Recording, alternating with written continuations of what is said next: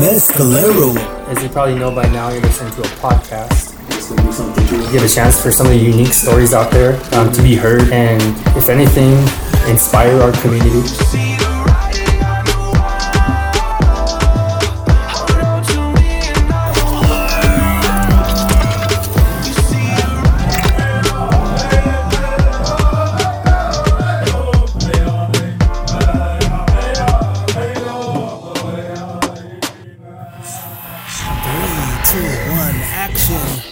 Welcome, ladies and gentlemen, to another episode of Riding on the Wall podcast. I go by the name of Chris Frizzell. We have Blue Shendo in the building, and we have a special guest on this episode. Everybody give it up for Danny Berninger.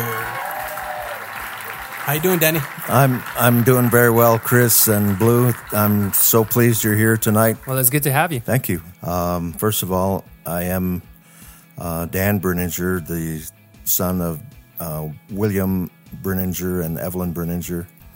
Um, I am a candidate for tribal council, and some people have asked, uh, you know, why why are you doing this? What what do you intend to achieve?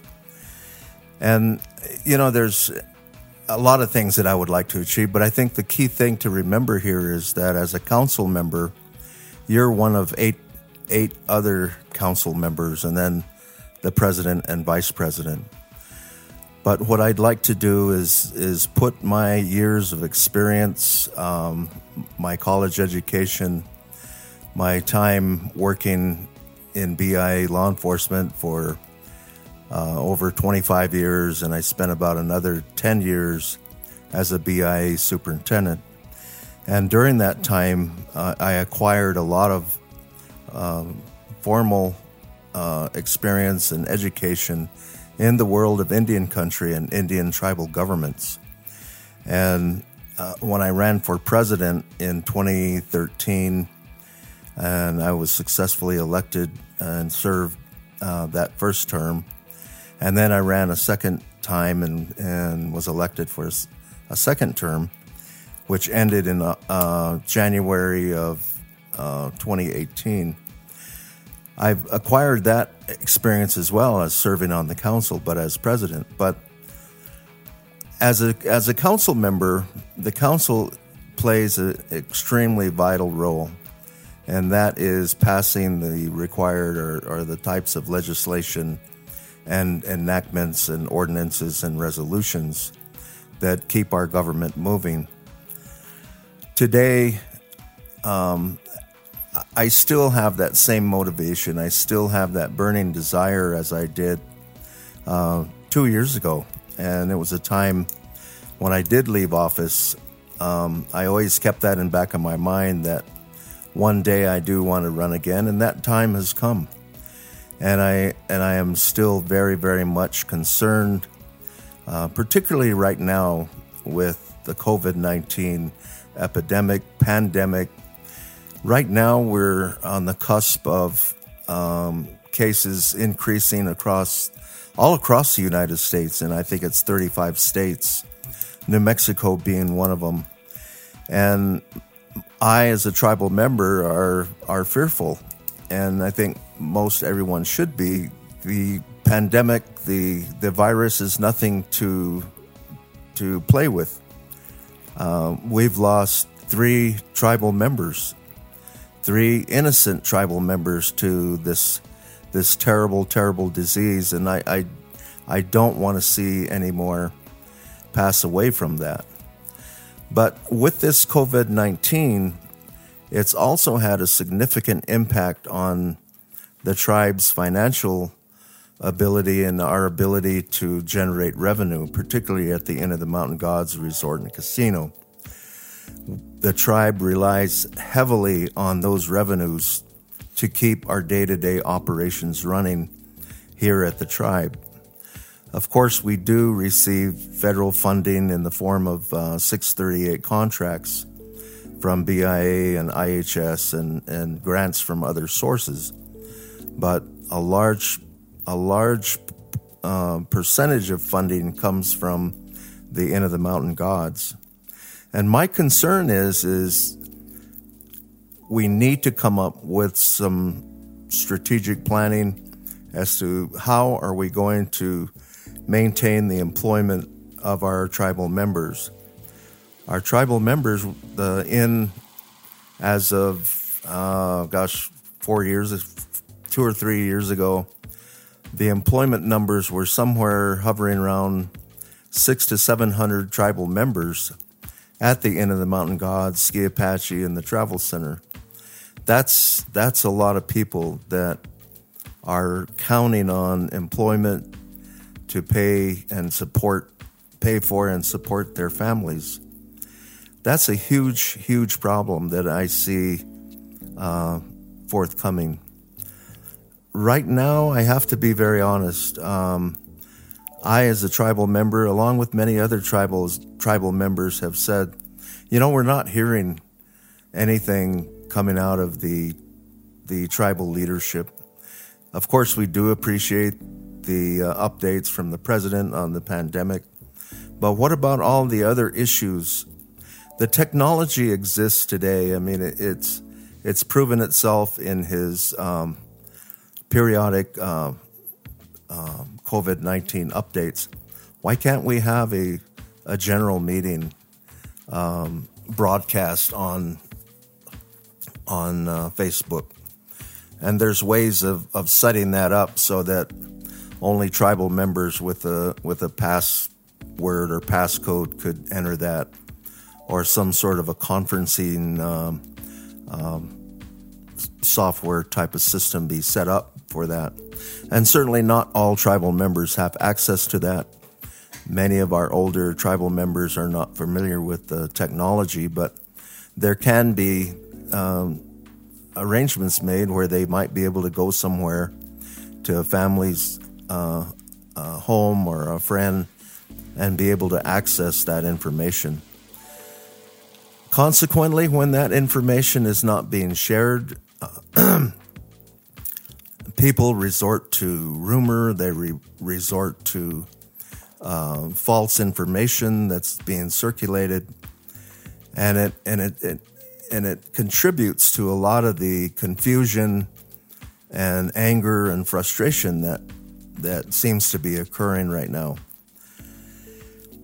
There there are still many issues. Um, even when I came into office, um, I, a term a council member's term or president's term is two years. So I spent a total of four years in council. And quite honestly, you know, four years, every two years, you're campaigning and then running for reelection. Um, it's a short period of time to try to get uh, very important work completed. If we had extended terms, uh, that would probably be a, a huge improvement. Some have even talked about term limits, um, as many other governments have said, so that we don't have um, uh, professional politicians, if you will. Um, and that that can work against the tribe as well. And I'm not I'm not saying or advocating that that that would or would not be a bad idea, but it's things to think about. And the only way that can happen is through uh, amendments to our Constitution and having a secretarial election and, and putting, putting those issues before the people. The people of the tribe, the tribal membership, are, are the ones that can uh, either make that happen or they can uh, disapprove it. Housing is, is an issue uh, it's been an issue for a long time. During my administration, we passed a resolution identifying housing as a as a crisis, and at the time that was uh, passed in the form of a resolution, we found out that during the late Carlton Palmer's administration, um, his council, he and his council, passed a similar resolution. So our housing situation has been going on far, far too long, and something has to be done.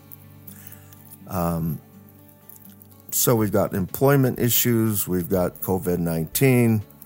Um, there's a lot of issues affecting the council. and uh, I have to I have to give credit where credit is due as well. I mean, I'm not going to sit here and and put people down or or be overly critical of people. I'm, I've sat in that top chair, and I know what that's like. But this uh, COVID 19 has brought forth new challenges and challenges that uh, no one no one could have ever anticipated. So that's kind of a brief overview, Chris, of um, what my vision is. But I think the important thing for our listeners to understand is that I am I am truly truly uh, concerned and and willing to work as hard as I can to um, be responsive to the people and try and find ways and solutions to a lot of these issues that I mentioned. All right, so now, now that we kind of have a feel for um, where, your, where your thoughts are and, and how you feel about um, your new your new uh, goal right now, which is to get elected for our tribal council, um, let's let's kind of back up a little bit and get you, get get some people to uh, get our listeners to know you a little bit better. Um, okay. Where were you uh, born and raised? I was born and raised. Uh, well, actually, my mother had me in the Ruidoso Hospital in 1952, a cold night in December, um, the day before New Year's, okay. New Year's Eve. Um, but I I was raised right here in Mescalero. Went to Bent Mescalero School, the old school, which burnt down. It's no longer there. And then, like everyone else at that time, there was no high school here, and so we were bused to Tularosa Junior High and then high school. And I played sports. Football was my sport. Um, and after after high school, um, I went to New Mexico State University in Las Cruces and um, worked on a degree in criminal justice, and I did uh, graduate with a bachelor's degree in criminal justice. Oh wow!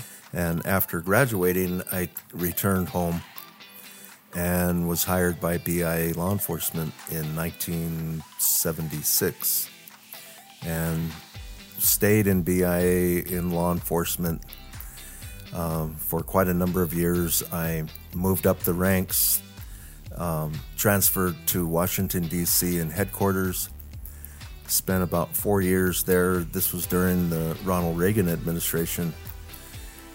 And during that time, I received another promotion and was hired as the Bureau's uh, Director of Training and I transferred to the Federal Law Enforcement Training Center in Marana, Arizona. And the Indian Police Academy was housed at that same location. Marana is just about 35 miles north of Tucson, Arizona. And so I spent uh, I spent about four years there, and then uh, my career uh, took a turn. I I wanted to do something a little different expand my experiences and expand my knowledge in um, as far as the federal government's uh, federal trust responsibility to tribes. And so I accepted a, an assignment in Truxton Canyon Agency in northern northern Arizona on the Hualapai Reservation as an agency superintendent. And I eventually was hired there as superintendent. And while there, I served uh, five tribes, uh, including the Hualapai tribe, five tribes across north central Arizona. And probably one of the most interesting tribes out of all of them were the Havasupai, which were, is located down in a side canyon off of the Grand Canyon.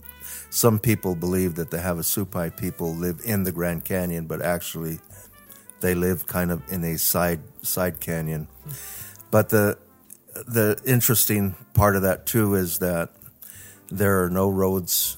There's no way to drive in there or out of there. It's an eight mile trail, so you either hike in, horseback, or helicopter in. And uh, the people of the Havasupai are really terrific, great people and hearing some of their stories and legends about the canyon Um, it's just it, it's extremely interesting and colorful. And looking back at my entire career in BIA and having um, been around different tribes um, all over the United States has really expanded my level of understanding.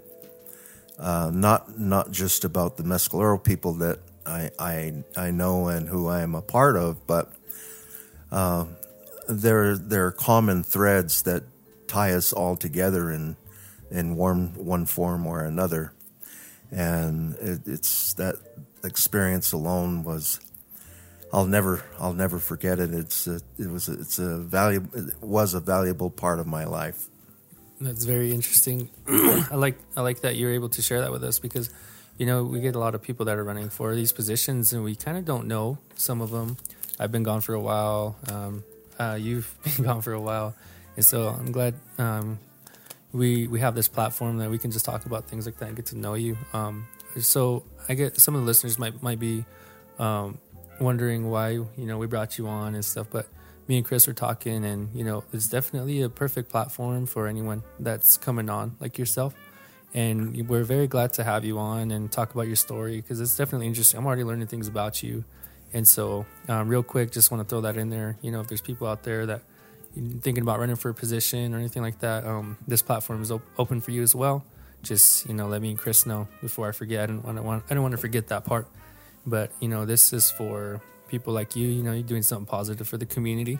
Uh, we appreciate that. We appreciate that you're trying to be a leader and, and just make make a difference. You know, so anyway, we can support that, um, we're very glad to to do that and let our podcast be that platform for people like you. And so, for uh, thank you for your service um, with your time with the BIA and, and all your experience, and uh, thank you for reaching out to us and coming on to the show and making our podcast a little bit more interesting.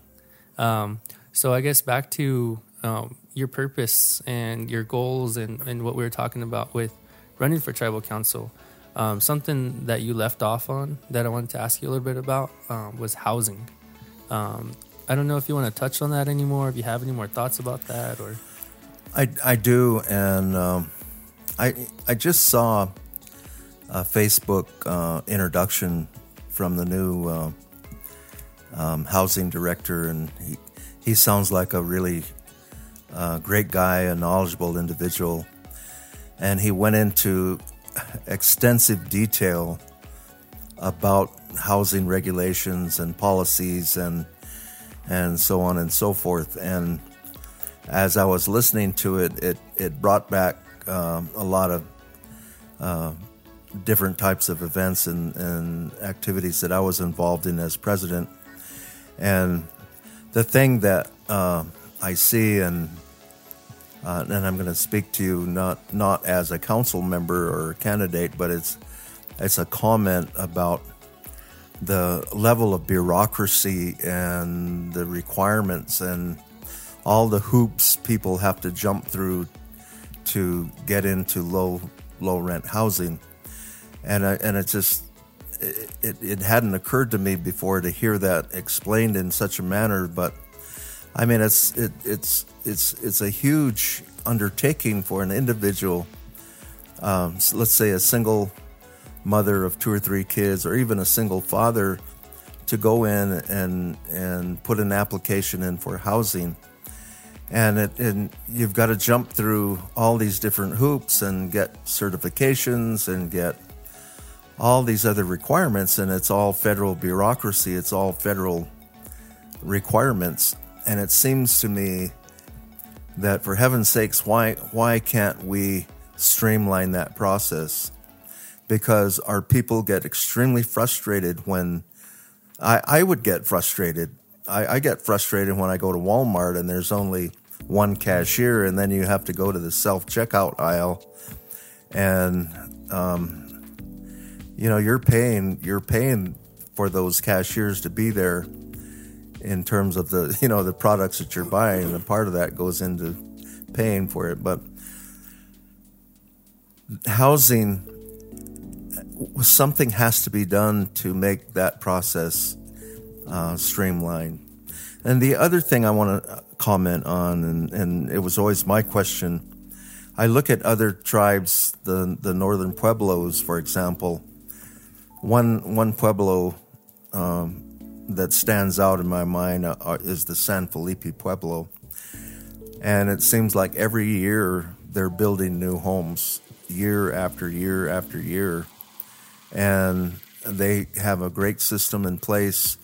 Um, housing is probably not as big of an issue as it once was because they're building houses all the time. I can't even tell you when the last time a house was built here in Mescalero.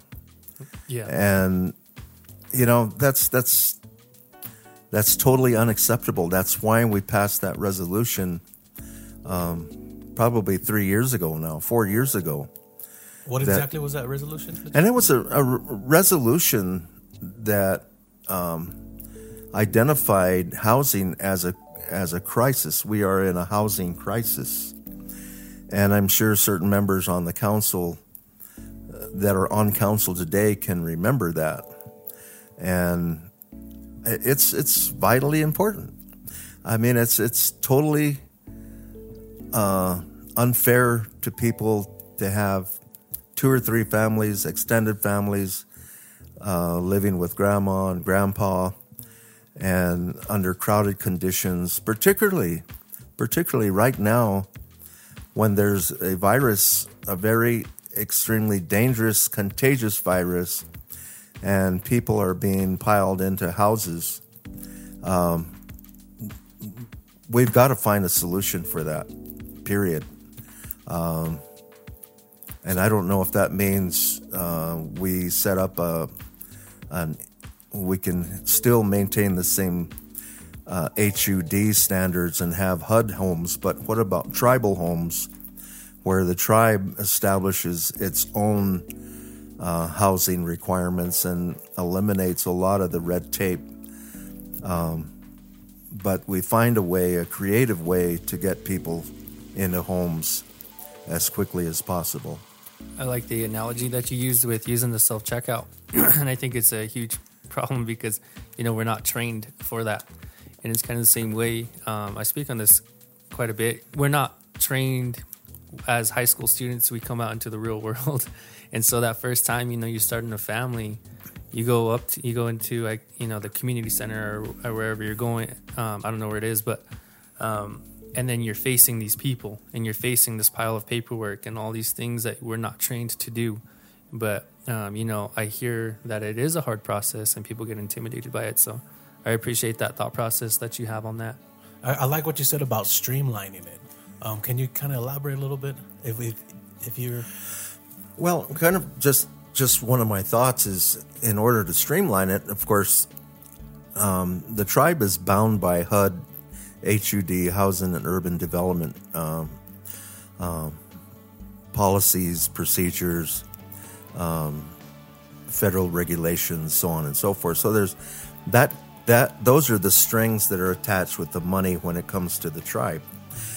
So one of my thoughts is to have go ahead and have that still in place, but uh, separately, the tribe could set up its own uh, housing department housing program. So you'd have basically two housing programs, and I know that sounds like a nightmare, but the tribal housing program would be staffed and, and managed by tribal by the tribal membership. Uh, It, it could be somebody else, and let me correct that. But I think the point is is that the tribe would write their own regulations and and make it as easy and simple as possible, so that um, if an individual comes in and says, you know, I've just been kicked out of my house and I have my five little children, what am I going to do? there's no housing right now. There's no emergency housing. There's no place someone can go.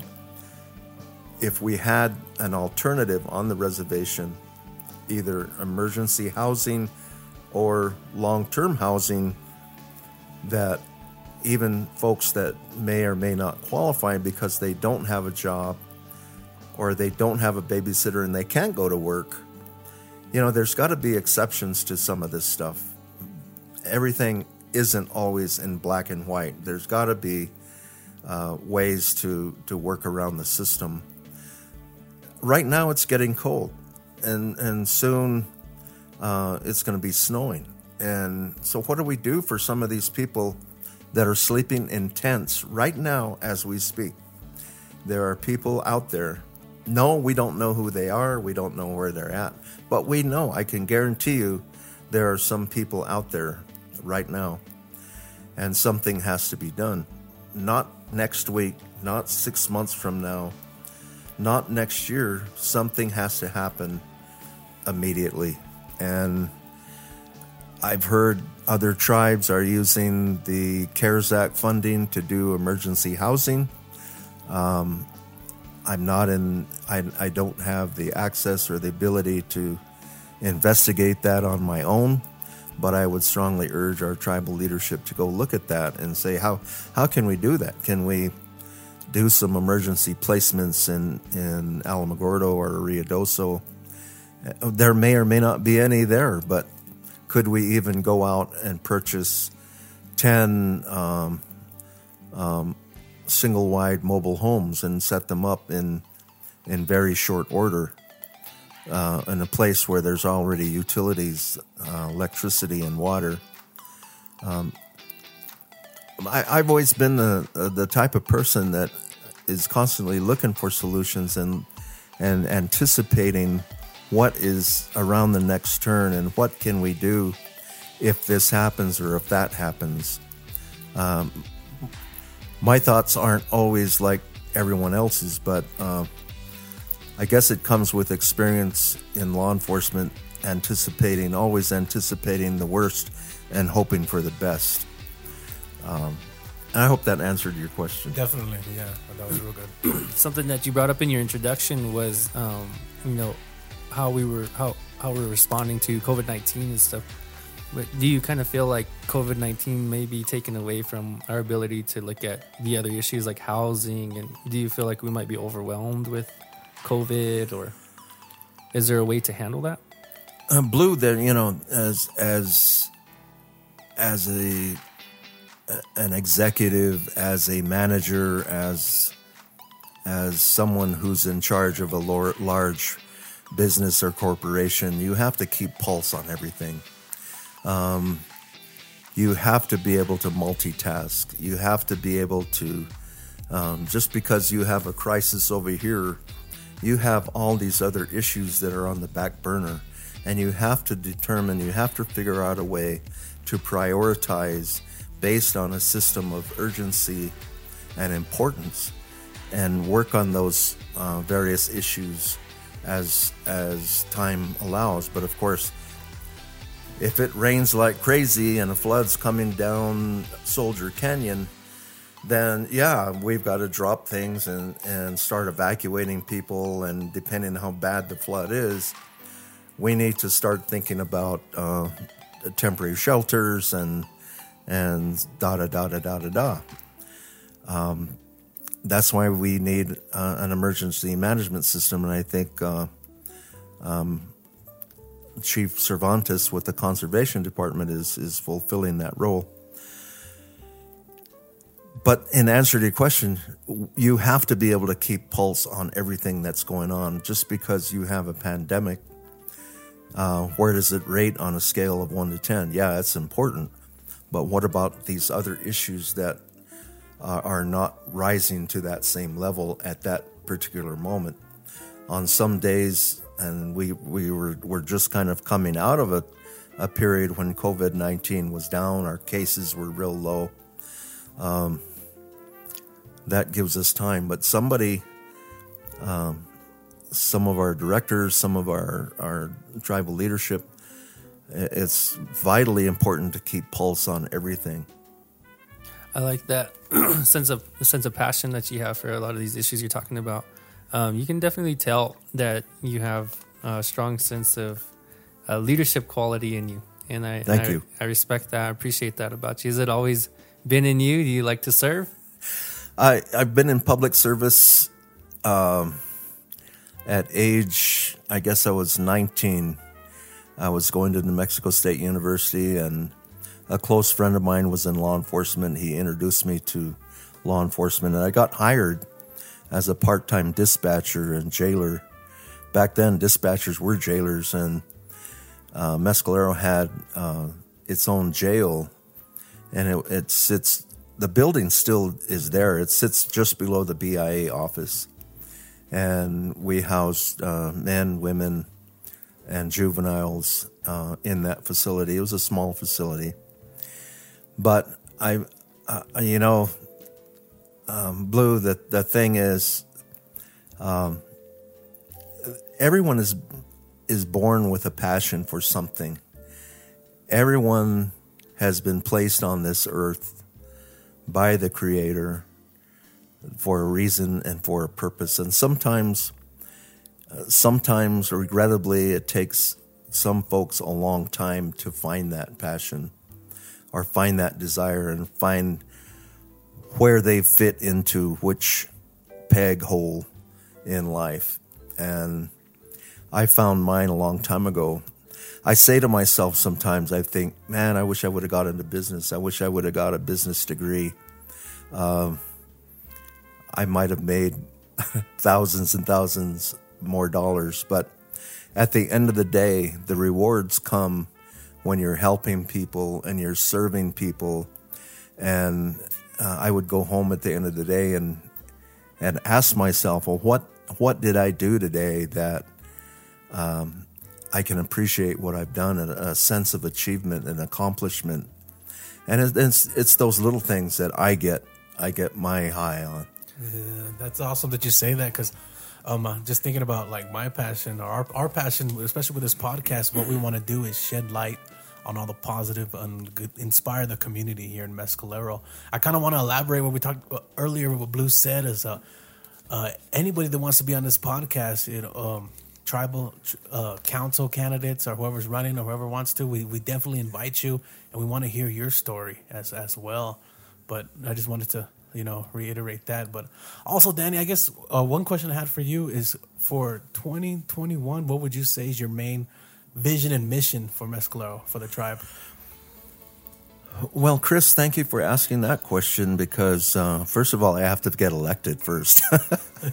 uh, and I hope I hope I am elected. I hope that uh, I am given the opportunity to serve the people again. Um, but one of the things I learned a long time ago, walking into a new job, and this would be a new job, but I've already had some experience in it. But I don't want to.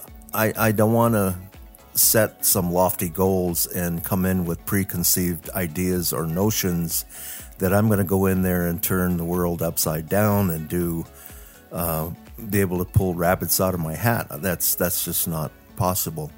There's a lot of issues that I don't know what's going on, and first and foremost, it would be important for me to find out what is going on with housing, what is going on with our budget, with our 2021 budget, and um, and start addressing those very critical issues that I mentioned. Um, keep in mind, as a council member, and I said this early on, I'm one of eight people. And uh, being one of eight people, there's seven other people with seven other different ideas.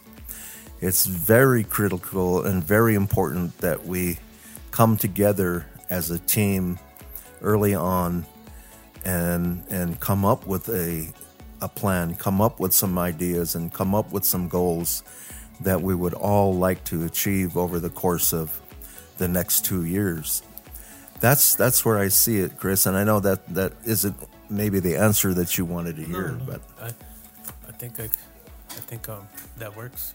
Uh, you took that question from me before I could even ask. Is um, how do you feel about you know, say you're successful, you make it in, um, you're on the tribal council how do you work that dynamic of working with all of the other um, tribal council members? Um, you know, just me as this one of the typical tribal members. Um, you know, you when you when you hear talk about these meetings, you hear well, all they did was argue and all they do is fuss. And um, what what's your take on the teamwork and how how do you tackle that job? You know, Blue, there's in and I sat in on many a council meeting and argument, debate is healthy if it's done in a respectful manner. Um, there's nothing wrong with it. It's supposed to happen that way. But when meetings uh, get out of control and tempers flare, and and then uh, it then becomes a personal thing, uh, one person versus another person, that's when it gets totally counterproductive and it serves no purpose. And and I I would not be afraid at all to to stand up and do whatever I can to uh, let my fellow council members know that that, that is just not acceptable. And it, it's not helping the people. That's not why the people put us there. I, I've never been in there, but I'm just curious because I know you have already. You know, you can see the table from um, different chairs if you go in there. So I'm sure you'd have a you'd have a, an advantage going in there. You kind of know the the game a little bit. So I'm just interested in that. You know, everyone likes to know a little bit about the controversies. it's, it's Oh, yeah. interesting. Yeah, and, and Blue, I'm glad you, you mentioned that, and and uh, that's one of the beauties of this podcast, and and having having these discussions. I'm I'm beginning to see it. I'm beginning to appreciate uh, the value of what what the two of you are doing, and uh, and sometimes uh, they're they're the types of things that you can't sit down and write a Facebook post and cover cover every single thing. But yeah, the council. Um, trust me, we we are all human beings. We all have feelings. We all um, have our own backgrounds. We have our own um, different ways of seeing seeing how things are done. But that's why I I I for one um, want to go in with a, a clear mind and I want to be able to work with people and I hope they they're willing to work with me. And again, my job is not the president. I'm not going I don't want to be the president. And I am a council member if I am elected and I will do my very best to be the best council member uh, I can be. I like that approach. You know, you're kind of just saying if you get elected, you're going to do your best to be a part of the team and Yeah. support where you can. It kind of shows your characteristics and and you know, I and I kind of threw that question at you because, of course, you know, like I said, I'm just one of the people. I like knowing some of those those details. Is it's just interesting, but um, that that teamwork aspect, you know, getting getting that many people to agree on something has to be tough. And I definitely don't um, discount or discredit any of the people that sit in those chairs because it has to be hard. It has to be hard for people to all get along on, on issues that are going to affect everyone's lives and families. And like you said, you know, you get tempers flaring sometimes. And, you know, I just, um, the only thing I would like to see is just, um, like you said, a group of level headed people that can actually have that healthy conversation. I like that you said it's healthy to debate and it's healthy to have arguments as long as they're respectful and stuff. So, you know, I've never been in that that those chambers, and I don't know what it's like in there. I can just imagine, but um, I hope it's healthy. I hope you know that there's no arguments and and bad, um, you know, just bad air in there because it's going to affect the people. Right. You know those. But I appreciate where you're coming from with that um, team player attitude.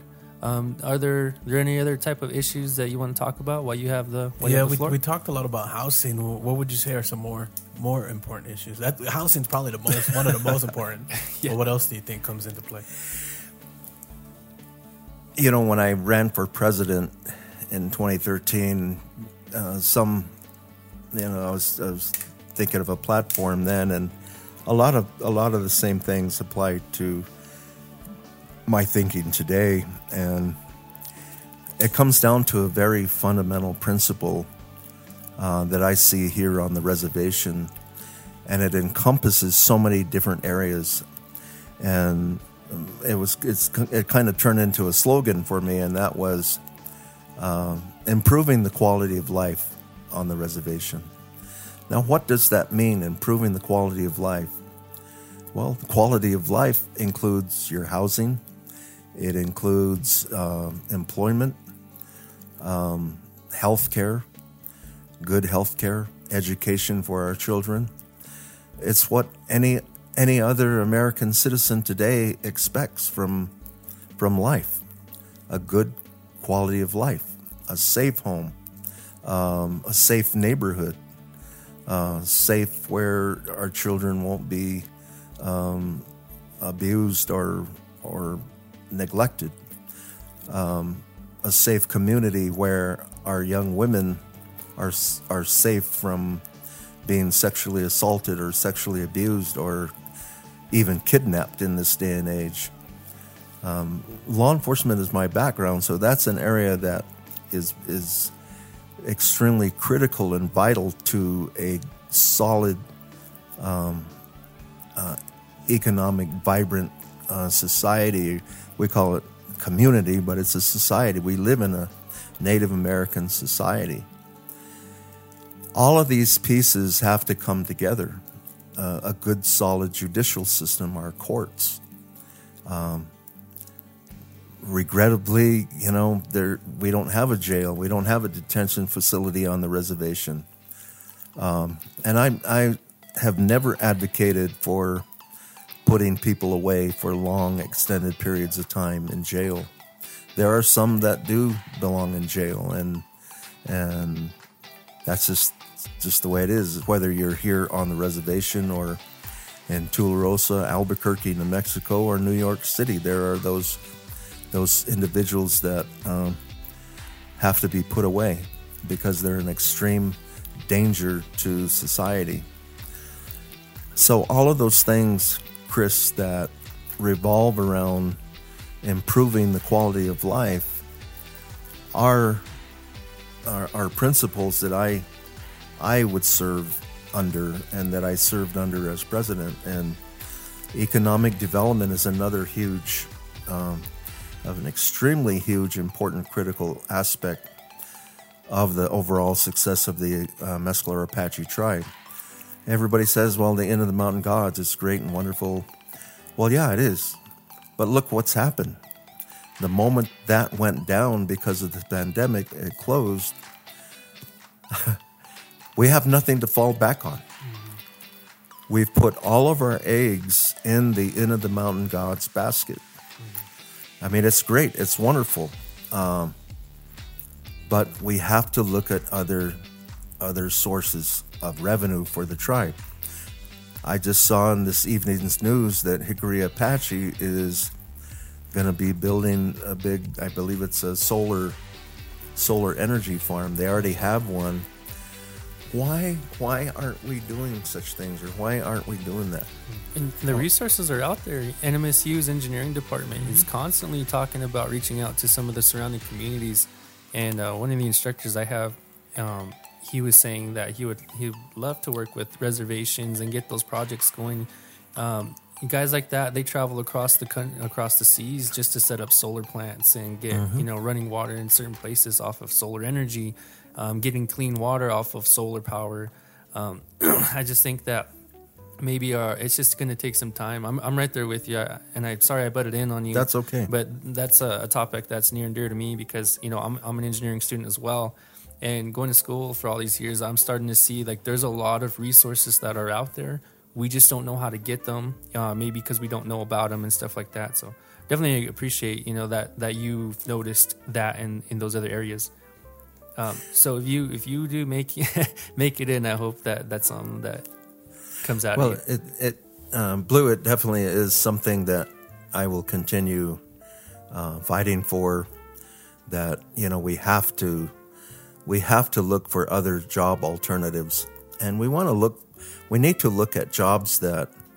So, and here's here's a complaint I heard. You know, some of our younger folks and people think, well, Dan, you're an old man. You don't know about young people. You don't know none of this stuff. Uh, well, I'm sorry, but uh, you you need to stand corrected. I'm fully aware of our youth and and and they're those that are getting college educated, and some have gone off to college, and there's no employment when they get back, and they're complaining like, I went to school now now, how come I can't get a job? How come I can't get a job at the Inn of the Mountain Gods? We've got to create more jobs and more different, a variety of different types of jobs. And by venturing out and, and getting into and looking at clean energy types of enterprises, whether it be solar or wind, I mean, it's out there, like you say, Blue, and other tribes are getting into it.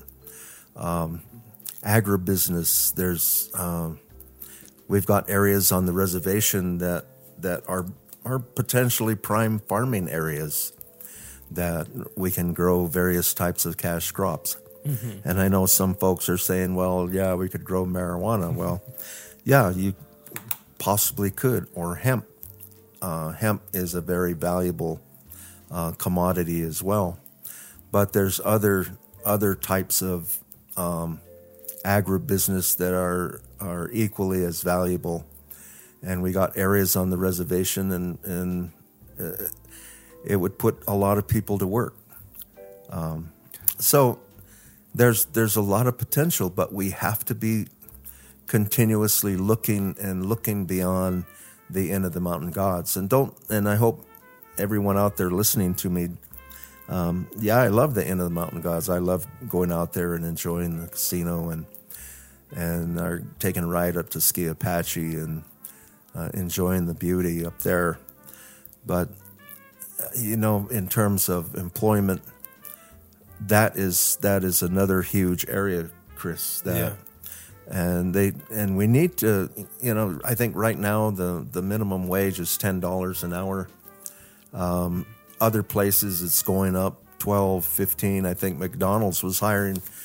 Uh, well, I don't know what they're doing, and uh, you know, besides making hamburgers, they're getting twelve dollars an hour, and and that's that's pretty decent money. But you know, we need to get into professions where we can put our, our college graduates to work.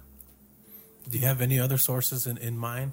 I mean, we talked about solar panels, talked a little bit about farming. Do you have have any other that you can think of that will create more jobs? and this is not an original Dan Berninger idea, but I'm holding a bottle of water in my hand. And this was talked about even when I walked into the council back in 2014. And there's a huge market for bottled water. Yeah. But uh, now, whether or not that's a viable uh, resource, whether it's it's something that we can produce. I'm sure it is. I'm sure it is something that we can produce. Um, so there, there's just a number of different ideas, yeah. Chris. Mm-hmm. Um, I will mention a couple other things that um, are somewhat controversial. Um, and and this this would be something that the entire tribal membership would be very interested in, possibly, and that would be looking at oil and gas exploration. There's a good chance there is oil and gas out on their eastern side of the reservation. Um, but, you know, we're kind of at a turning point in history right now yeah. that um, the world is looking at clean energy and getting away from fossil fuels like oil and gas. Um, so it's it's one of those things. I thought of another another one that was something that I worked extremely hard on, but I couldn't get it off a dead center, and that is reopening our sawmill. Um, and that's a that that is a very it's not complicated. It's it's a little tricky because the market dictates um, how successful a, a, lumber mill would be. Mm-hmm. And it's all based on market prices for various types of lumber. Um, and our lumber is is great lumber. It's it's good lumber. But I think we need to look at diversifying the types of cuts that we would produce out of the sawmill. Uh, anything from wood chips, um, wood chips are used to make particle board.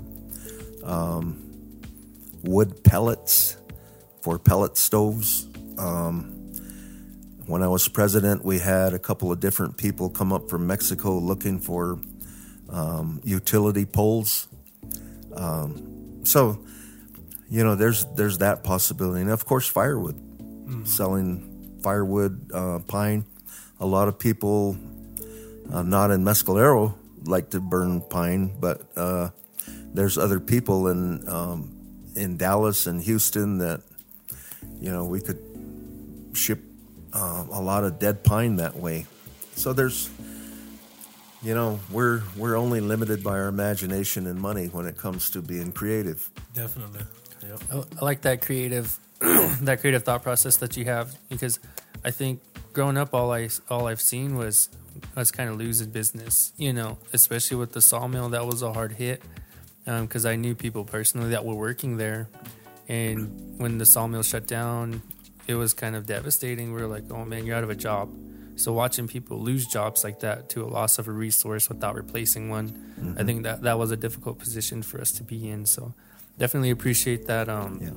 that go getter mentality that you have, and just the fact that you're interested in, in solar energy and, and clean energy, and you kind of kind of know. I was going to talk to you about the fossil fuel thing because you know it is we are at a at a time where we're starting to recognize that our fossil fuels are doing more damage than we could have ever have ever imagined at a rate that we weren't ready for. You know, so um, those, very interesting, um, interesting, interesting things. Um, but now that um, we're sitting here at the table, and what, and you're running, you, you had a booth set up and everything, right? I did. Yeah. What What's the number one thing that people want to ask you or get at you for when they come and step to your booth? Besides asking for chili, Is that what you had? I guess I guess we're allowed to have a little humor Yeah, yeah. on, on a course, course. podcast. And the more the uh, the more the better. yeah, uh, Chris, don't erase that please, when you when you edit this. Yeah. You know, there was there was a, just a number of things, but I think um, the the the thing that stands out is, and again, it's it's been said, and a lot, a lot of people were complaining to me that they they just the the tribal membership is kind of being left in the dark. They're being left in the dark. What else is going on besides the pandemic? And it goes back to the other the other discussion we had a, a few minutes ago about prioritizing and and um, rating and ranking different issues and making sure that we're multitasking and getting all of the other kinds of work work done that needs to be done. Um, and there is work, you know. I, I see it. You know, the roads crew um, are. I think they're doing a great job. They they were there during the monsoon season, blading roads here on Old Road and different places, and I, I compliment them and I compliment utilities in their trash pickup. It's it's a lot better than it used to be, and I like I like what I see in terms of cleaning up around the dumpsters before um, you know people would dump their trash and and it's beyond me why people miss the dumpster they throw trash next to the dumpster and it Yeah, that's And- a whole nother podcast. We'll get into that. it is but it, it's it's those issues that that are disturbing and that that bother people The small issues that are That- affecting us. Exactly, and that's a that's an excellent point right there, Blue. Is that those little issues can grow into monster issues if they're left un un uh, addressed, and and that's basically what's happening. And then the lack of information, the lack of uh, communication, and the technology exists, and let's use it. And that's something I, I I want to if I am elected, I want to encourage my fellow council members that we need to, like a lot of tribes, like a lot of other tribes, are broadcasting council meetings. Um, and of course, if there's an issue that comes up that requires the council to go into a, a special session um, where it might be confidential or it might be a personnel issue, um, then they would simply go off the air for a period of time. But the technology is there, and um, we need to utilize it. And just sitting here, I never imagined in my wildest uh, dreams, I'd be sitting here doing a podcast in my in my dining my dining room table. Yeah. But you know, the next thing is Chris will be bringing TV cameras Yeah. around next. And Yeah. In fact. In fact, Chris Chris and I had a discussion some time ago about a radio station here in Mescalero. Yeah. I would love to see our own radio station, and There's been talk. There's been talk about it. I mean that that is uh, why haven't we done that? yeah. I, you know, What Yeah. What's your view on um the okay? So I don't mean to put you on the spot or interrogate you or anything, but you know, coming out of high school, um, we, we were talking about people were talk, um, coming to you when you're president, asking you why they can't get a job out of college, right? Um, what's your view on you know vocationals and trades and and educating our high school students at that level to know what's going to benefit the tribe, where they're going to find a job? Because when we graduate, we're kind of just like, all right, have fun, pick something. And most people don't know what to pick, don't know what they want to do, so they land something, they graduate, no job.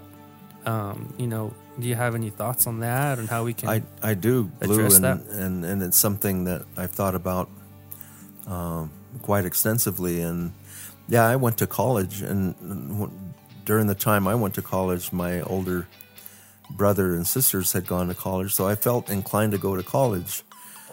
Um, in a way, I I didn't really want to go to college, but it was be I guess peer pressure and and my older brothers and sisters were you know role models to me, and I felt compelled to to go to college. But the fact that vocational schools are are for those individuals that are looking for uh, a skill and knowledge such as auto mechanics or welding or carpentry or plumbing that you know you don't necessarily have to go to college for that. And those are valuable valuable skills. Um, high paying jobs in many cases. And um, i am all in favor of a vocational school uh, here on the reservation. Um, today um, you know i personally have not looked into where our nearest vocational schools are located maybe phoenix uh, i don't know if there's any in albuquerque What exactly is a vocational school? Is that like a a vocational school it, it's um, it's it's not a four-year degree program. is that kind of like the job corps thing they It's- have in it- Roswell?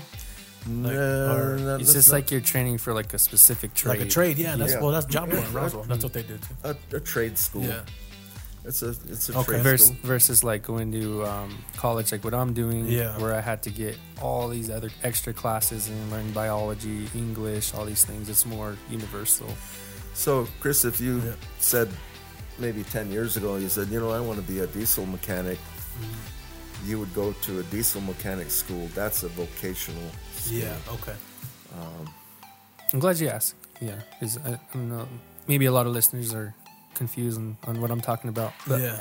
um, just I just get curious about that, and you know, I ask, I try to ask that to a lot of people that are getting into leadership positions because um, I'm concerned about that too. And you know, talking about like, for example, the IT thing, um, we have the technology to do it and stuff, but in my head, I'm already running processes like how would that get done? You'd have to reach out to the resort. That's our only IT department.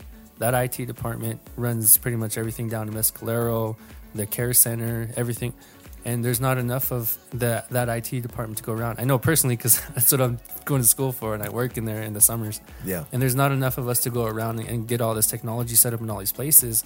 And you know, you walk around with some of you know, some of my friends, and we have all these good ideas, and we're like, well, we could have this here. Uh, maybe for cons- the conservation department, we could start getting applications where we could do it online because it's a hassle. You know, now we got to do uh, money orders. That's one more step to put in attack. Maybe people, get discouraged from getting a money order now. When we can, um, like you said, um, use technology to our advantage and make life easier. So uh, I just um, don't mean to take the mic from you too much. I, I'm just interested in, and anytime I get a chance to ask people running for these types of positions, you know, I just want to throw that out there. It's a concern. It really is. Well, blue and and, and again, I, I'm all in favor of vocational schools. There's there's a lot of folks that, again, they, and I'm not saying they're they're they wouldn't qualify for college, but they're they're interested in becoming a welder or auto mechanic or diesel mechanic or a plumber or one of those types of professions. They're still they're still in great need today, and uh, um, it's hard uh, right now. Like my house, it's it's um, owned. It's a it's not a tribal home.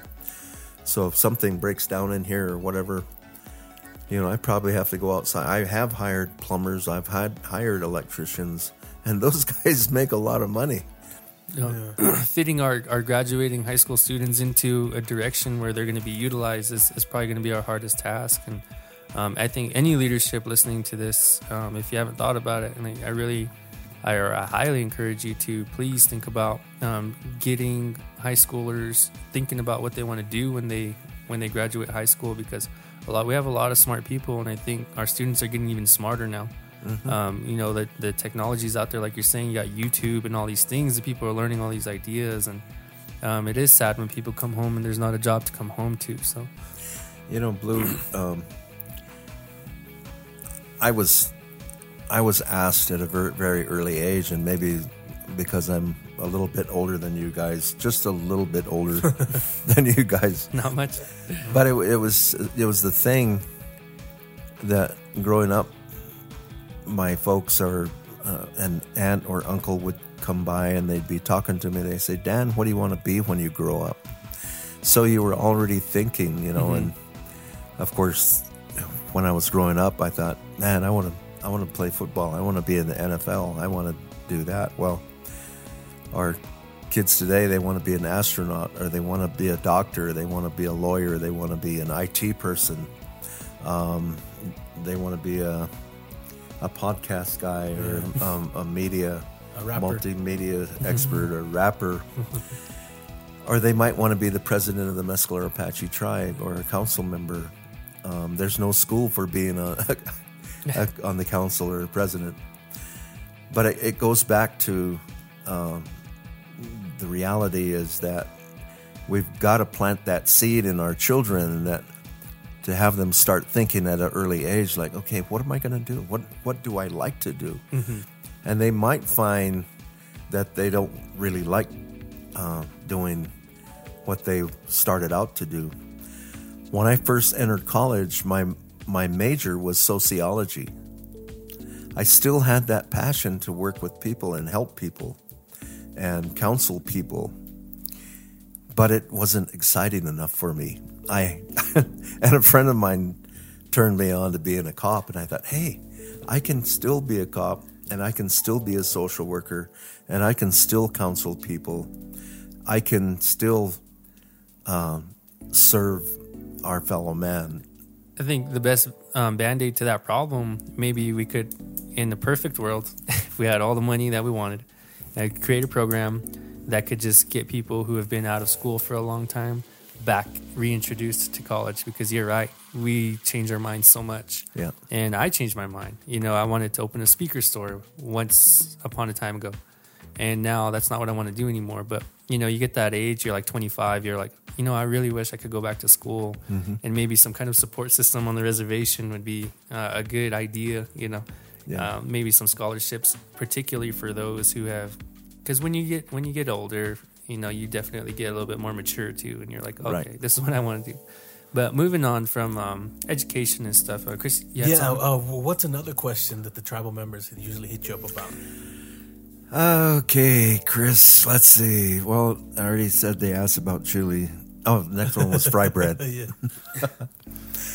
you know, Chris, it was just uh, a lot of different uh, questions. A lot of people just stopped by and uh, wanted to let me know that they supported me and and, and a lot of people you know I covered some of the same yeah. issues that, that, that they were aware of um, that they would like to see worked on but I I believe you know and, and our turnout wasn't that good uh, yeah. during the primary and that was uh, that was uh, too bad and I hope the general election I hope more people come out and vote.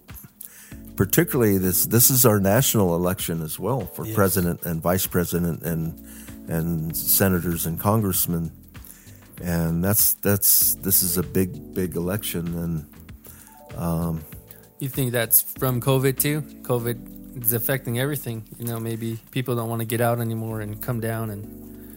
But we have mail, right? yeah, um, you know, Mescalero. It's it's hard to say what, and it, it's our off year, so the it's the people aren't electing a president and vice president, and typically you see more of a larger turnout when when the president and vice president are are up for election. That that may have a bit to it, or, and it could be some issue too that you know people are are would prefer to stay away and and not take any risk. And while we're on that subject, you know, we're um, Gabe just did a, uh, I should say, President Aguilar just did a, a video uh, update on um, on the pandemic, and the numbers are increasing, and I think we're up to eleven new cases now, something like that Yeah. and potentially it's it's growing. I don't I don't know. I haven't heard the latest numbers, but if they continue to grow, and as we move into on election day, um, my my personal preference is that uh, perhaps the candidates uh, should not have their booths out and should not be serving food. And some people may be upset with me for saying that, but I'm going to be very honest with people that um, there wasn't a whole lot of social distancing on the day of the primary, and luckily there wasn't a lot of cases around. But Considering the circumstances, I think that's fair. yeah, it uh, well, I think it is, and I think uh, you know, COVID nineteen is something that uh, is on a lot of people's minds, and unfortunately, our president, the president of the United States, I'm talking about, uh, still believes it's it's just another form of flu, and that it's something that uh, we need to get on with our lives, and and sure, we do need to get on with our lives, but we have to do it safely. We need to wear masks and sanitize, wash our hands, and socially distance. And um, lo and behold, he got it, and um, I guess he's cured now. I don't know. I honestly don't know. It's hard. It's hard to believe anything that man says. So, um, but as far as our our general election coming up, um, I, I'm if if our cases continue to grow, I would be I would strongly urge the council to come out and say that you know we not have the the typical um, food food booths and and that sort of thing, and it's because of safety. We we I, it's not worth jeopardizing or putting any of our elders at risk, and I'm I'm one of those that I I don't know if I could survive it. Tell you the truth. Um, now that you know you're on the podcast and you have this platform, um, I guess in in more uh, efforts to utilize this to your advantage, uh, what what would you say your strengths would be as if you were to get elected as a tribal councilman right now? I mean, you're gonna have to, you know, promote yourself here, and I know that's probably not in your character. It, it, it no, and, and you know, in in Apache way, I learned at a very early age not to brag and not to boast about myself, and and of course, I grew up in the '50s and '60s, and the two of you were nowhere in sight at that point, but those were those were values at the time that you didn't go around bragging and boasting, but I you know, it's important that so people will know me. A lot of our younger people don't know me, and I, I honestly don't know a lot of our younger people either. But some of my strengths are um, my education, um, my bachelor's degree in criminal justice, my experience as a police officer, a criminal investigator. I was a manager, executive in in BIA law enforcement. Um, I also served. I'm, I neglected to mention in my kind of my little resume, but I served two and a half years as the associate director of BIA law enforcement. I was the number two person in charge of all of BIA nationwide for a brief period of time. Um, I didn't get the job permanent, but um, that was a that was a big executive position um, where we oversaw and managed uh, uh, millions of dollars in federal federal programs for tribal and BIA police programs. I was president. I was president of the Mescalero Apache tribe. I mean, what better uh, training ground and experience uh, to learn about the governing of our own tribe and our own constitution and um, I mean those are are valuable pieces of experience that um, I've attained. Um, I also possess the passion. I possess the desire. I I could say no. I'm not gonna run. I'm not. I don't want. I don't want any of that stuff that's going on right now. But in my heart and soul, I feel a strong desire. I, I'm drawn into it.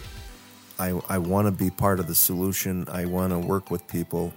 I still have a lot of good years left, and you know I can't I can't sit around this house and complain. I I could be one of these people that get on Facebook and do my daily posts and and complain and uh, I'd use another word, but FCC might get get down on us if I use another word. But you know that's not my style. You just want to get in there and make. a I, I difference. want to be part of the solution, and and, And what was your slogan again that you said earlier? Uh, it wasn't "Make America Great Again." Come on, Chris, you weren't paying attention. It was a.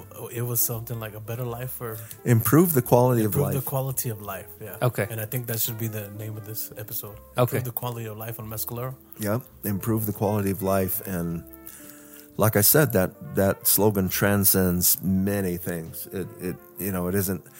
I'm not just focusing on one thing. There's a lot of different things here, but I think this um this episode was definitely good for me because um you know I was a little curious on why you were trying to get into tribal council. I was like, didn't he already run? he already served his term as president. Now he's coming back in, and I was a little thrown off. But um, just having this conversation with you definitely cleared that up, and I have you know pretty comfortable understanding of of why you're trying to come back, and you just have that strong desire to keep serving, which is respectable. Well, Blue, you're not alone. A lot of people are saying that very same thing. Like, oh, you've had your chance already. Why, why are you trying to come back? You know, and, and that's not the point. And the point is, is that um, I have, I have a personal desire, you know, and it's not, not, I'm not on some ego trip. I'm not, this isn't to, you know, make any big name for myself. I'm a member of the Mescalero Apache tribe, and I've I've been. Uh, it's in my blood. My mother served on the tribal council with Wendell Chino back in the days. Uh, she served as secretary of the tribe. Um, my late um, uh, uncle, uh, Indian way, be like my grandpa, Fred Pellman, passed away many years ago. He was a tribal chairman back in the early 50s, and my mother's brother Albert Robinson served for a period of time on the council. So I, you know, it's I, guess it's it's it's in my genetics that I uh, I enjoy it, but you know the reality is too. It's it's got its downside. It's just like any other any other profession. There's good and good and bad things about it, but I'd rather dwell on the positive things and and build on what's what's going on now. And um, I'm real excited about it. I'm I'm very appreciative, and I want to tell everyone out there uh, I appreciate the votes. I appreciate the uh, support and words of confidence in me, and um, it's it's a great feeling. And I would encourage either one of you at some point to run for council someday, or maybe even run for president or vice president. Um, but we have we have a duty, we have a responsibility to serve our people in some form and another. We can sit back and watch the world go by, but I'm not ready to, you know, sit back yet. And I, I've got, I, I, I believe I have a lot of gas in my tank. I'm ready to rock and roll. Um, if the people will give me that opportunity. Absolutely. That's awesome. Uh, we have a segment on this show. It's called Writing on the Wall. Well, the reason it's called our show is called Writing on the Wall because um, we want this to be a place where a hundred years from now somebody could be listening and it could be like us going into cave and a caveman wrote something on the wall. What would you say to about if somebody was listening like a hundred years from now and they uh, wanted to know about Mescalero now, they wanted to know about Danny and the and now, um, what would you what would you say? That's a really good. That's a really good question, Chris. Um, you know, I think about not that, but I think about things um, into the future, and um, let me turn that table around just a little bit. And Go. so, right now, we're in 2020.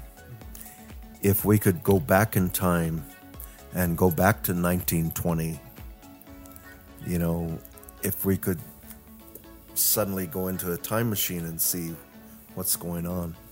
Well, in 1919 was the great flu epidemic that killed, I forgot how many thousands of people.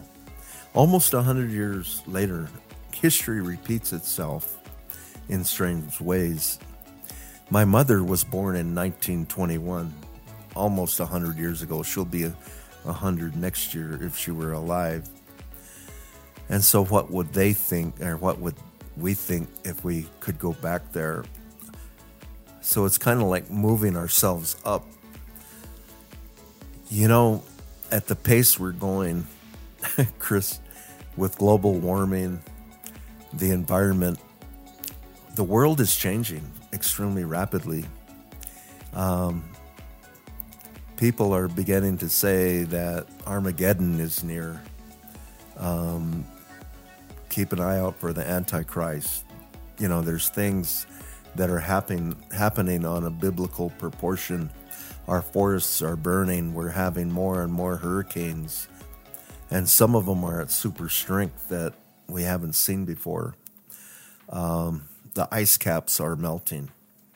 Water levels are rising in in the oceans. Um, what is our impact? Well, normally this time of year we're we're not in a fire situation. It, it does get dry in the fall. So if someone is lucky enough and fortunate enough to be around 100 years from now and looking at this podcast or hearing I'm sorry hearing this podcast I just covered a, a kind of a, a gamut of different issues that are affecting us today and God forbid, I don't know what it's going to be like in in a hundred years from now. Um, we may be able to save the the ozone. We may be able to save Mother Earth. But I would also be, and I and I think about this often. My mother was one of the original architects of the Apache language program. She and two other ladies worked on the first Apache dictionary. The very survival of our Apache culture and our language and our songs. And it's good to see our young people uh, carrying that on. Like uh, you mentioned uh, Lee Pike earlier, he was on, and uh, people of his generation. It's great to see that, and and that is who we are, and without that, we are just other human beings. It is so important to maintain our identity, our culture, and our ways of life. But I think every generation it gets a little bit more tougher with the new technology and new things and new distractions in life. I was born at a time when TV was barely making its debut. Mm-hmm. I still remember sitting in, in the living room and listening to the radio. I was probably maybe three years old. and then we got a TV. But now, what is it today? I mean, it's just the te- technology has just exploded, and and I hope you've ordered your iPhone 12, Chris. It's the exact same thing. yeah, yeah. I thought I was uptown. I got an iPhone 11 last year, like, and and now it's obsolete now. So Yeah. Well, that, that's that's great. Uh, what was just a better quality of life for Mescalero, right? What was that slogan? to improve the quality to of improve life, the quality of life. to improve the quality Quality of of life, and it's not to make Mescalero great again. it's to improve the quality of life. Mescalero was We were great. always great. Yeah. Mescalero is great. Yeah, it, it is great. It's a, you know, having been gone, I was gone for over 20 some odd years. And some of my friends said, Dan, what are you going to do when you retire? And I said, well, um, what are you going to do when you retire? And I said, I'm going home. I'm going to go home to Mescalero. And said, Why would you do that? There's nothing down there. There's nothing. What are you going to do? And I said, yeah. I said, you'd be surprised. I said, Mescalero is a beautiful place. I had to take a drink of water, Chris. Yeah, I could speed that up. Um, it's my home. It's where I, I, I grew up. It's where my friends are. It's where my folks are buried, and it's where they'll bury me. And I want to spend whatever time I have left here, and I, I want to contribute whatever I can to the reservation and to the Mescalero Apache people. Um, and he said, "Oh wow, that's that's great." And so I don't know. Here you are to do that, right? Here I am. yeah. This um, this conversation has actually been real interesting to me because, you know, I don't really get to um, get to know too many people. You know, always gone. So I got to imagine how many other how many other people out there are kind of wondering who some of the candidates are. You know, and I hope that more people that are running uh, reach out to us and try to get on too because it is kind of nice to get to know you. You know, I had no idea. I haven't met you before. I, I'm not sure. Um, I I I had met you, um, and and and and I know you probably don't remember this. It was the time your grandpa, I think, was had just passed away. mhm. You had come to the hospital. I was there, kind of in the back area, but he was a good friend of mine. your mom, your mom, uh, grandma, or your, your grandma, they were good, close friends with my mom, um, the late uh, Magdalena Fatty, where she was um, my mother's age. They were classmates at Santa Fe Indian School uh, many, many years ago. Um, so we've always been very much acquainted with your your mom and her, and your grandma's family and all of them. Um, you know, there's um, you um, and forgive me for not you know remembering some of those times that we had run into each other. Um, I just kind of didn't know your intentions and how you you know what what your goals were and what drove you and this was I think it was definitely a healthy conversation that we could have and I hope um, this conversation inspires like I said others to just come on and Yeah. you know talk and get get the people to know who you are. And because you know I've um, you know besides the other times I've met you the only other times I'd seen you you were in the nice suit you're playing the role you're wearing the hat you're president. And you know when you see the president coming down the halls at the inn if you're working you better start working a little harder do your job. But um, now you know you're you're you're in this position you're running um, trying to become a tribal councilman. Um, getting to hear your voice like this is just a little comforting and just getting you're a person. You're you're a person. You have you have feelings. You care about things and um, you have a strong desire to just be a leader again and um, definitely opened up my eyes to who you are and, and stuff like that. And like i said anybody else out there who's trying to run who wants a chance to talk to the people um, please come on and just have a discussion a healthy discussion just getting to know you um, we're not here to interrogate you and to, what would you do in this situation? What do you feel? You know, those questions come here and there, but we're not trying to put you on the spot. You know, we're not trying to um, stump you or, or put you down in any way. This is just um, like like me and Chris were saying, a positive platform for, for people like you in your in your shoes. And um, if I could have a little bit of say in, you know, from my perspective, you've got some good strengths about you. Like you said, you've been the president before. You kind of know how the process works. You have that um, that militarized background with the with the police with BIA, and there's some good qualities that I hear in you, and I hope that people get to hear those those good qualities and, and make their decisions based on based on that.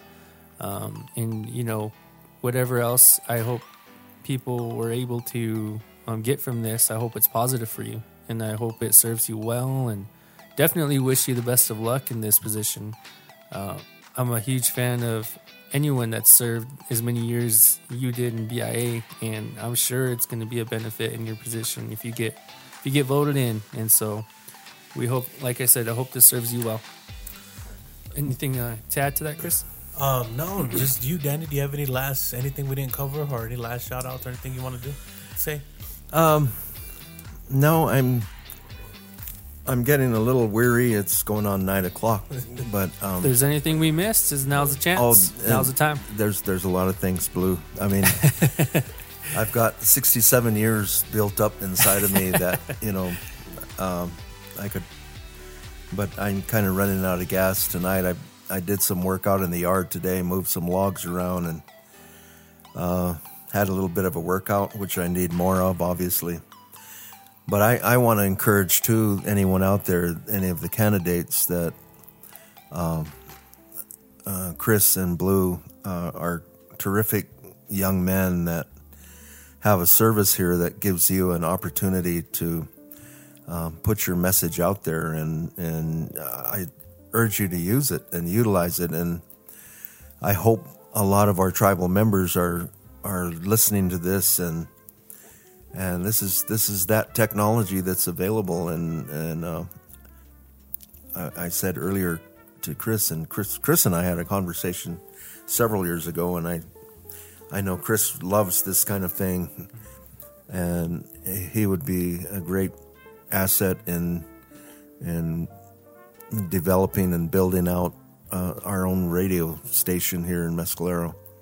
And possibly even going um, satellite. Um, I was a longtime su- subscriber to Sirius Radio. I just discontinued a couple months ago, but I'm waiting for the first Native American um, radio station on Sirius Radio Oh, that would be awesome. and and That'd be a dream come and you know we i'm gonna open up a topic right now and and I'm, i probably shouldn't but and and it has to do with um, native americans in general and the fact that um, we are the invisible members of society. We are the invisible parts of society and until we come out and and our voices are heard and we're here heard on things like Sirius Radio or we're uh, it's great to see our our Native American actors and actresses uh, in feature films and and shows but you know I don't I don't see a lot of natives in commercials yet. And you know for whatever reasons uh, we don't have that kind of uh, our, our voices haven't been heard strong enough. And perhaps through these outlets like this they'll they'll get out there.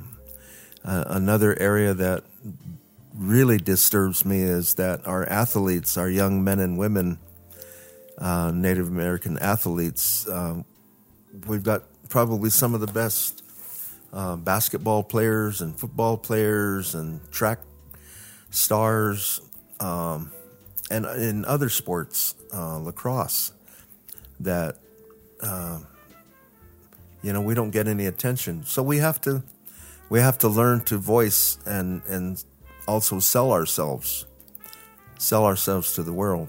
As long as we're quiet and we stay silent and we stay in the back rooms and people are out front speaking for us, then um, all we're doing is perpetuating that that image of being that invisible member of society.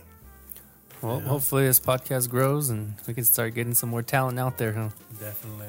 So is that it for you guys? Mm-hmm. That, all right. Well, the way we end this show is uh, we wrap it up. We got ten fun questions of the res, and we, we basically. I'm just gonna ask you 10, 10 fun questions. There's no right or wrong answer. Whatever you say is is uh, is up to you. But it just the first thing that comes into your mind, and um, so uh, oh, can you can you tell your slogan one more time though? Before before, just just your slogan one more time. A better qual. What was it? Improve the improve quality of the life. quality of life. Improve the quality of life. I just want to get that in everybody's head. Mescalero great again. Okay. All right. So let's get into 10 fun questions of the res. All right. So we'll start off. Okay. Um, first question East LA or Old Road? Um, East LA, All right. Wendell's or Broken Arrow? Wendell's, Hunting or fishing? hunting, Tribal store or Casino Apache Travel Center store? uh, tribal store. I like their bologna. Okay. Club 49 or actual Feast 49? Um, Feast 49. Uh, stuffed fry bread or fry bread with a bowl of chili? Fry bread and bowl of red chili. Nice. All right. My favorite thing about Mescalero is the blank. The mountains, fresh air, the cool weather. Awesome. I am most thankful for I am most thankful for everything that God has allowed me to have. My wife, my children, my grandchildren, all of my great friends, and being part of the Mescalero Apache tribe. awesome. Uh, favorite holiday? Favorite holiday? I've got to go with Christmas. Christmas. All right. Last one. I am Danny and I love Aaron. Aaron. Awesome. That's a great answer. All right, ladies and gentlemen, there you have it. 10 fun questions of the res, and that's our episode with Danny. Give it up one more time. Thank you for everybody for tuning in to uh, Riding on the Wall podcast. We'll talk to you next time.